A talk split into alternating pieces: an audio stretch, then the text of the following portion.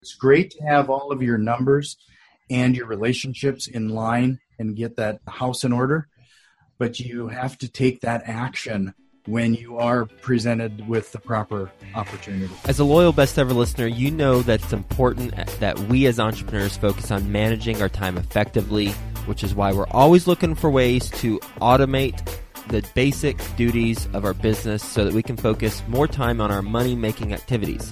That's why I want to introduce you to Rentler.com. At Rentler, landlords and property managers can perform all their duties in one place. Rentler offers tools that allow you to automate tasks like listing a unit for rent, finding and screening tenants, collecting rent, and managing the maintenance requests. And even better, these tools are offered at zero cost to you. Go to tryrentler.com forward slash best ever. That's T R Y R E N T L E R dot com forward slash best ever to get started today. Best ever listeners, how you doing? Welcome to the best real estate investing advice ever show. I'm Joe Fairless. This is the world's longest running daily real estate investing podcast. We only talk about the best advice ever. We don't get into any of that fluffy stuff. With us today, Jack Haas and Josh Koth. How you doing, Jack and Josh? Hey, it's great to be on your show. Doing well up here in the upper Midwest. Summer finally hit. We're hoping it lasts more than a week this time. Yes, fingers crossed for me too. And by the time this episode airs, I think you will be nice and toasty. That's for sure. Looking forward to our conversation a little bit more about Jack and Josh. They're the hosts of the real estate podcast called REI Rookies Podcast.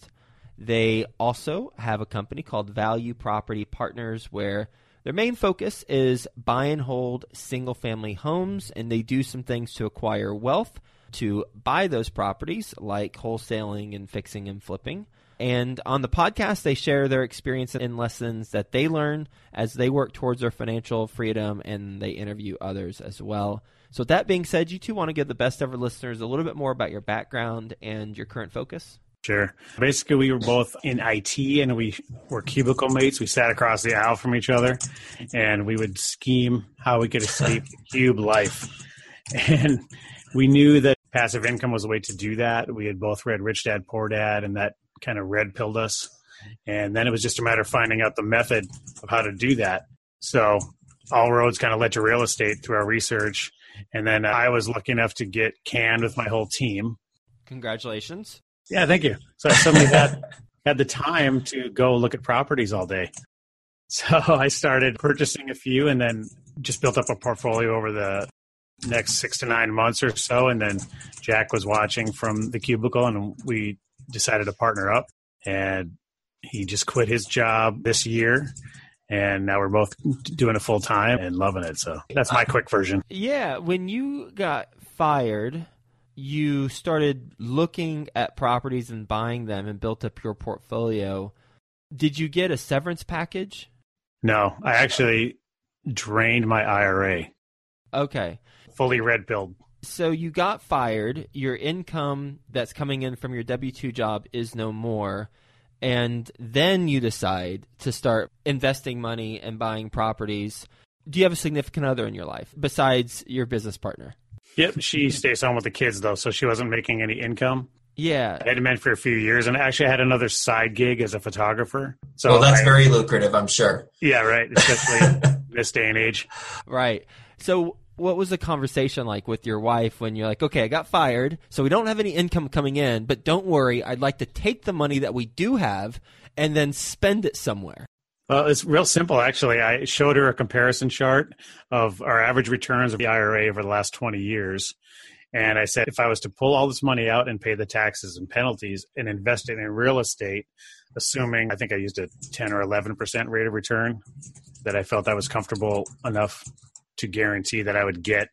I had made up all the taxes and penalties within a couple years, and then I had doubled. My projection was doubled by five years, and then by 15 years or so, it had quadrupled versus leaving it the money in. So she was pretty sold on that idea. Mm-hmm. She just is a cheerleader. She didn't really know anything about the business per se or want to be directly involved, but she supported me in that choice. That was all I needed to blast out of the chute. And Jack, what are your thoughts about this? Well, I actually think that the team being laid off, I was on that same team, and about two weeks before the team got let go, I actually got a different role within the same company. Within the same company. So I actually think I took it harder than Josh. When I saw that whole team get let go, I realized that the corporate job wasn't as secure that I thought it was. Mm-hmm. And soon after that is when I bought my first duplex. Got it. How long ago was your first duplex? When did that happen? It's been spring of 2016. So about two years ago, you got your first duplex, and now you two are partners. When did you two partner up? Basically, I had bought a few myself. Jack bought a few himself, and then we just kind of realized it would be smart of us to double our efforts. And you know, we totally believe in the one plus one can equal five, right? You just your accountability is there, your efforts can be multiplied. So we started buying a few together and, and just have never looked back. And that was about a year and a half ago. So about nine months into the journey or so, we decided let's just partner up. And I think we've purchased every property in that company's name that we formed together ever mm-hmm. since. How do you divide up responsibilities? Are things going to get awkward? well, I, sh- I, I shouldn't have to do all this, but I do have to, unfortunately.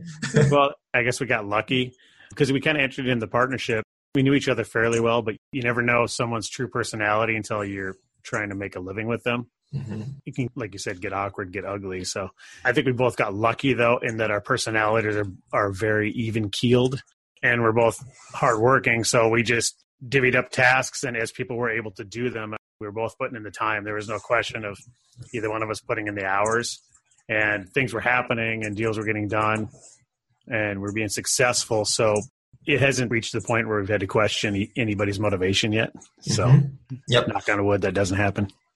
but specifically, what do each of you do? And if you need to use a deal as an example, I'd just like to know who does what. We kind of both talk to sellers when we do direct marketing and things. We, we kind of almost split that up evenly. It's really, it's really kind of you kind of go out and find the connection and if they bring you something, then you kind of take that deal to fruition. We don't really have things split up as far as one person does acquisition, one does disposition. It's kind of a blend. I have my contacts that people know me and they bring me direct referrals. We both respond to calls that come in through our direct marketing. We both will text our agent that we write offers on the MLS. It's kind of evenly split down the middle so far. And I think over time we'll maybe settle into more official roles mm-hmm. where we mm-hmm. divide up the tasks. I think what's really helped us is that we do have a CRM that keeps us all accountable and on track.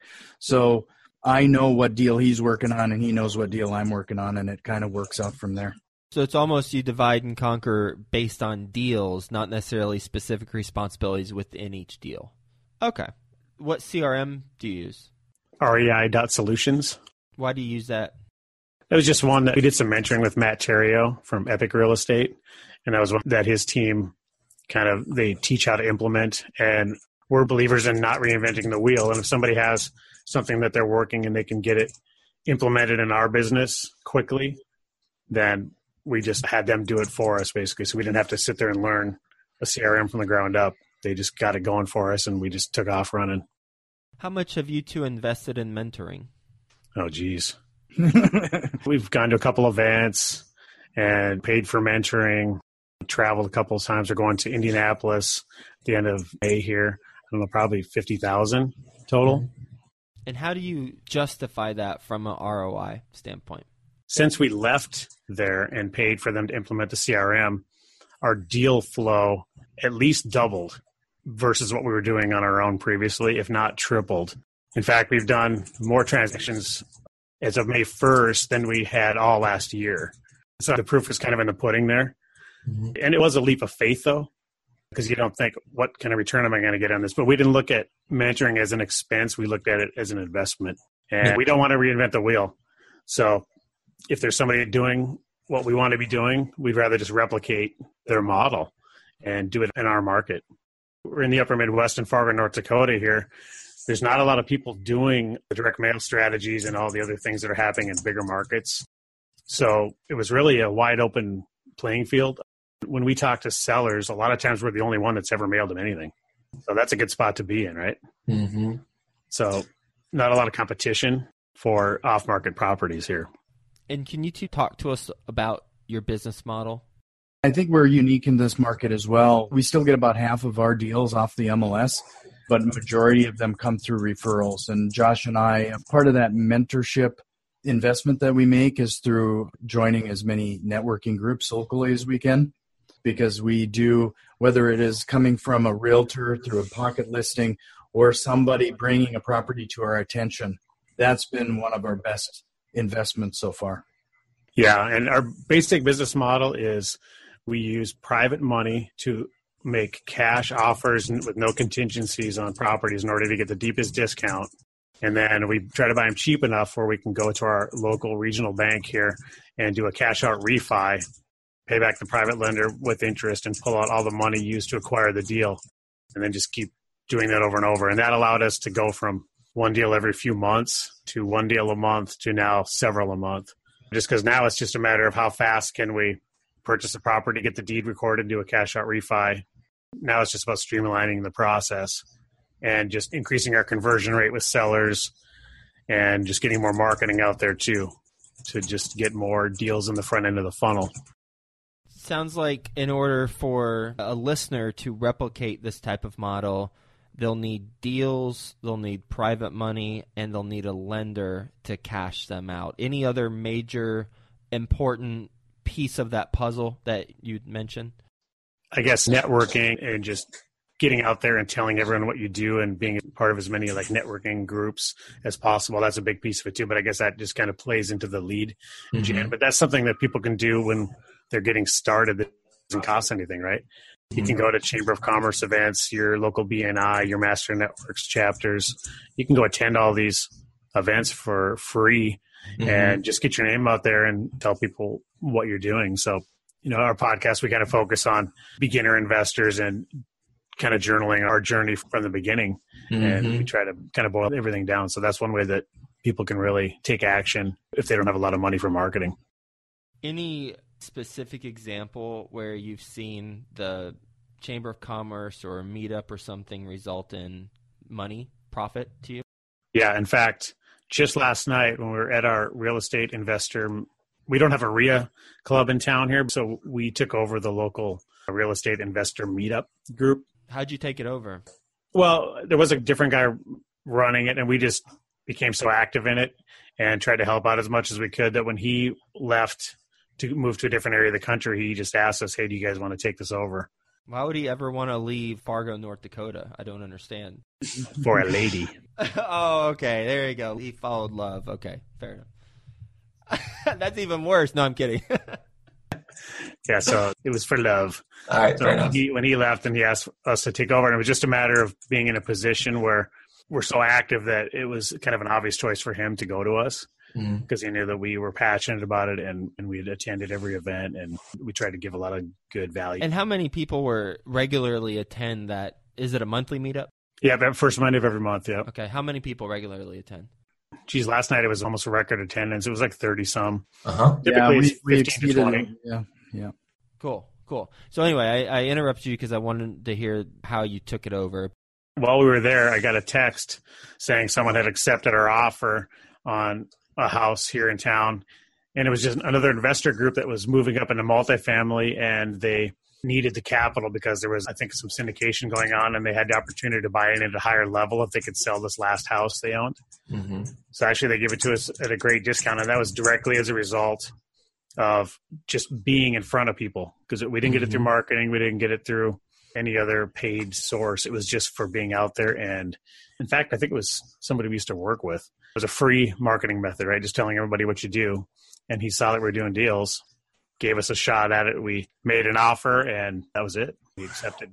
With your business model, you find deals where you can buy on a deep discount, and then you buy those with private money you then get a lender after you close. You then get a lender to do a cash out refinance, or actually just put a loan on it. So, what are the loan terms, and what lender do you use that allows you to? I guess it's just any loan, so I guess they're not allowing you. But what lender? What I don't know if the name will, will help, just because it's a local. Yeah, yeah, yeah. fair enough. If you want to invest in Fargo, North Dakota, then talk to these guys and they'll tell you who their team is. Yeah, they're called Black Ridge Bank, and Okay. they're very investor friendly. The guy that we talked to, he gets it, Mhm. and he has the least amount of hoops that we've ever had to jump through talking to lenders. Yep. And then once you have a relationship built up, then it's just a point of we just send him, here's another one we bought, here's the address, here's the amount we like to pull out. And he knows that we're making good deals and they're going to be well within his risk tolerance.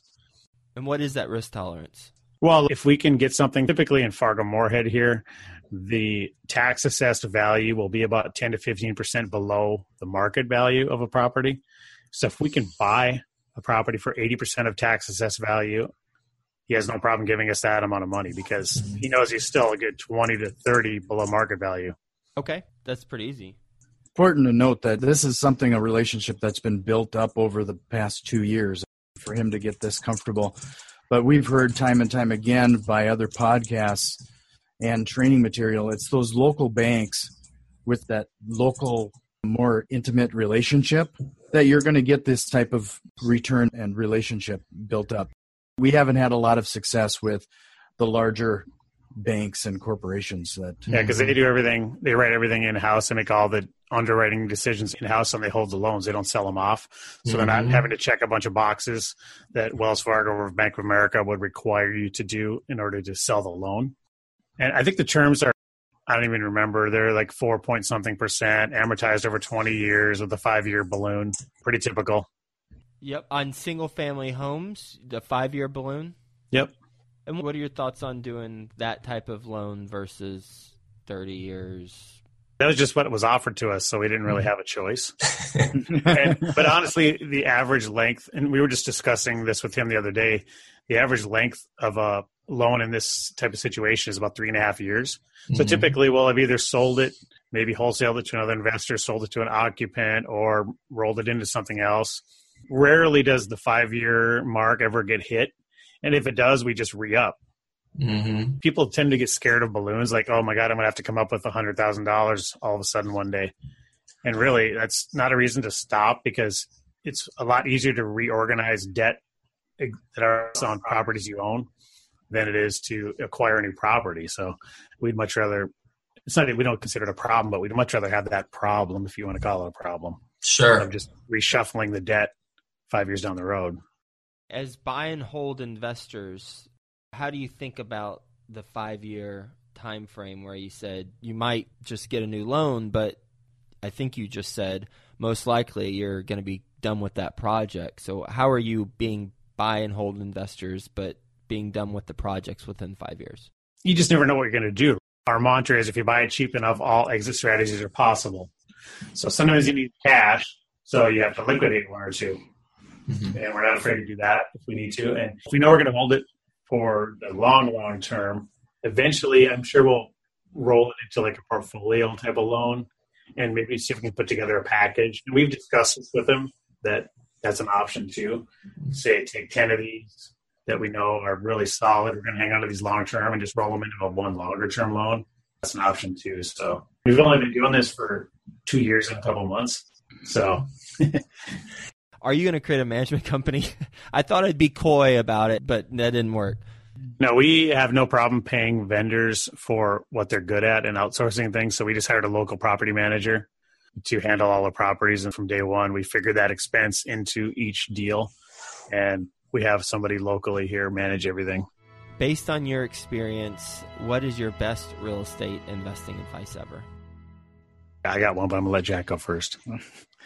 Well, I actually think my biggest one for me was get your mindset and know your numbers. I know that there's a lot of analysis paralysis around real estate investing, but we also find that in our group, people will do a deal for the sake of getting a deal done instead of staying, understanding your numbers, staying true to it, and then strike when the iron is hot.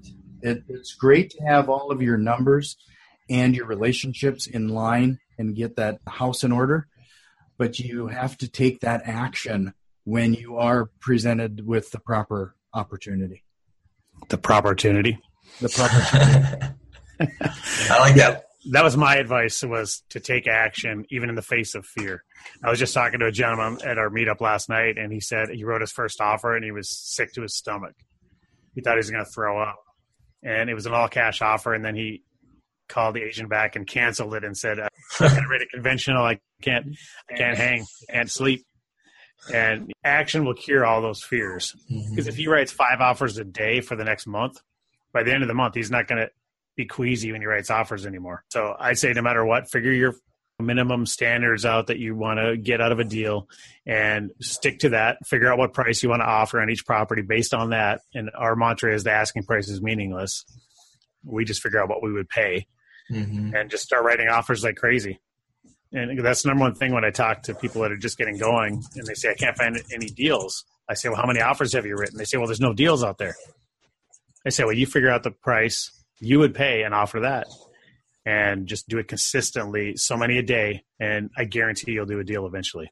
Mhm. And if it's a true deal, even if you don't have the money raised, the money will come because people will want to be involved in a true deal.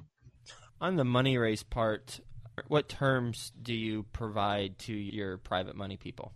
Well, what we say is, what would you need to be able to do this deal? Seventy percent return in two seconds. Seconds. Now, what terms do you offer? Sold. oh, really? I'd like to do a deal with you then. You never want to volunteer your highest rate that you'd be willing to mm. pay right out of the gate because you might be leaving money on the table. So we just go in- in under the assumption that their money, if it's sitting there in a CD or some other type of underperforming investment, if we can double, triple that rate of return, and it's something that's secured by actual real estate, virtually no risk, we feel confident just asking. And in our minds, we have our upper limit that we would go to What's the upper limit? Twelve percent, like one percent a month is Mhm. something that we would be comfortable paying for short term use of money. Because really, we're just using the money for thirty days typically until we can get a cash out refi done. And in that case, do they? I'm using only in air quotes, but only make one percent on their money. Yeah, like if we borrowed hundred thousand dollars, they'd make thousand dollars if we held the money for thirty days. Got it. And people do that, huh?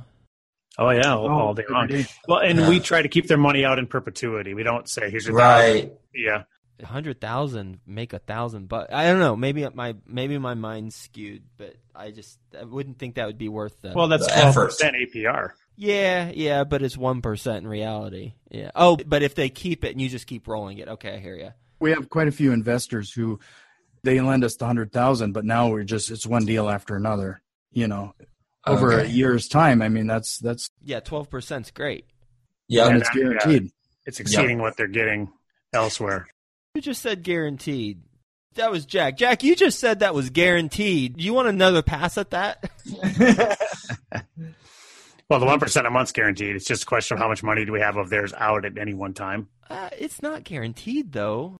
If your business goes flat, if a hurt, I mean, hurt, I don't know what what happened, but if the property goes away and there's some scenario, I guarantee you, an attorney who's smarter than me can come up with where it's not guaranteed. No returns guaranteed in real estate. But estate. Joe, that's scarcity mindset. We don't like to think that way.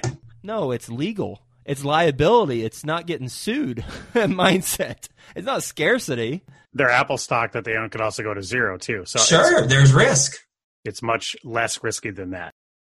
I'll agree with you on that, but there's no guarantee of a return, in my opinion. Maybe your attorney says otherwise, but I, I do security offerings for our deals, and maybe my mind is just conditioned to approach it that way. To never say 100% anything.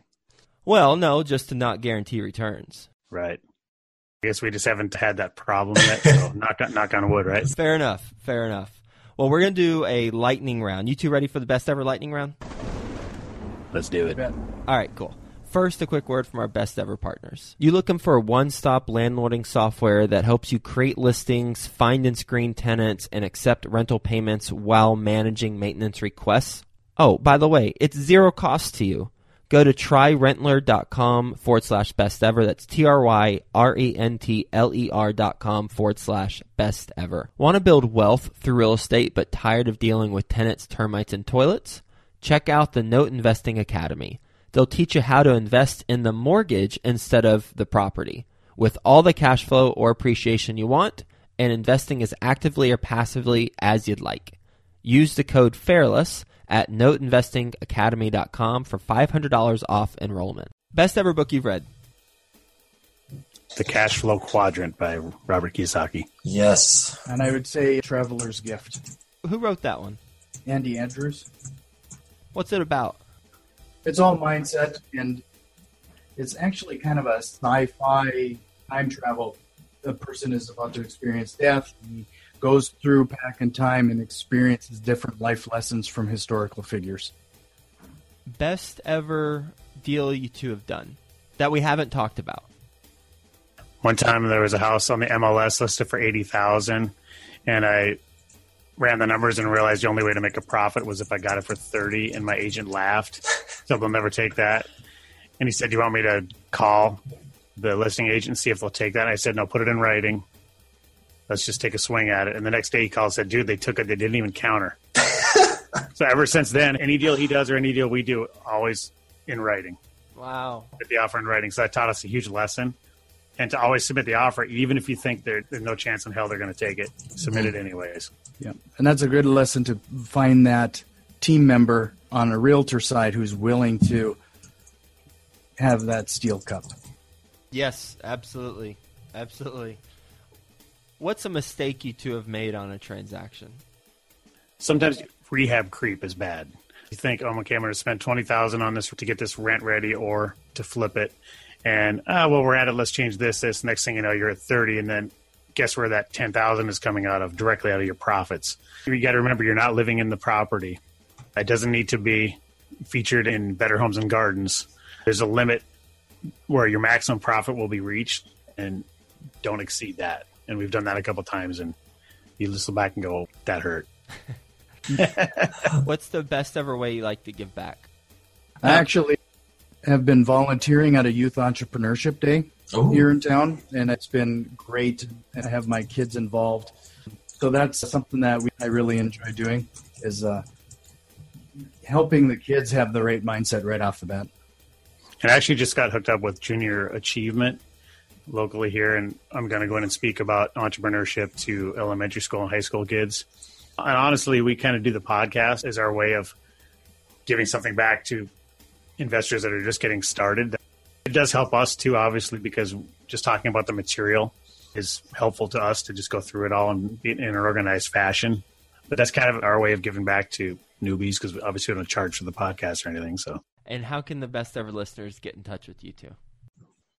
go to reirookies.com. That has a link to the podcast, and you can fill out the contact form and reach out to us on there. Excellent. And yeah, all the podcast interviews are there, and you can see Josh juggling a house and a microphone, and Jack standing there with full confidence, just kind of smirking at you like, What's next, buddy? I love it. well, I enjoyed our conversation. Thank you for being on the show, for talking about how you two partner up, how it's not necessarily a divide and conquer with certain responsibilities. It's focusing on one person does one deal. Perhaps there's a little bit of overlap, but that's one person is a primary point person for a deal. Uh, and then you've got an entity where you partner up on with all the deals and how you do the business model. Finding deals that are cheap and then getting them under contract with private money and then having a local lender put a loan on the property, you pay back the private money with their interest, and now you've got a long term rental, and then you got to decide what to do with it within five years either sell it or re up on a loan, or maybe eventually you'll put it under a commercial loan with portfolio loan. So thanks for being on the show. Hope you two have a best ever day, and we'll talk to you soon. Thanks, Joe. That was Thanks, awesome. Joe. Want to build wealth through real estate but tired of dealing with tenants, termites, and toilets? Check out the Note Investing Academy. They'll teach you how to invest in the mortgage instead of the property with all the cash flow or appreciation you want and investing as actively or passively as you'd like. Use the code FAIRLESS at noteinvestingacademy.com for $500 off enrollment.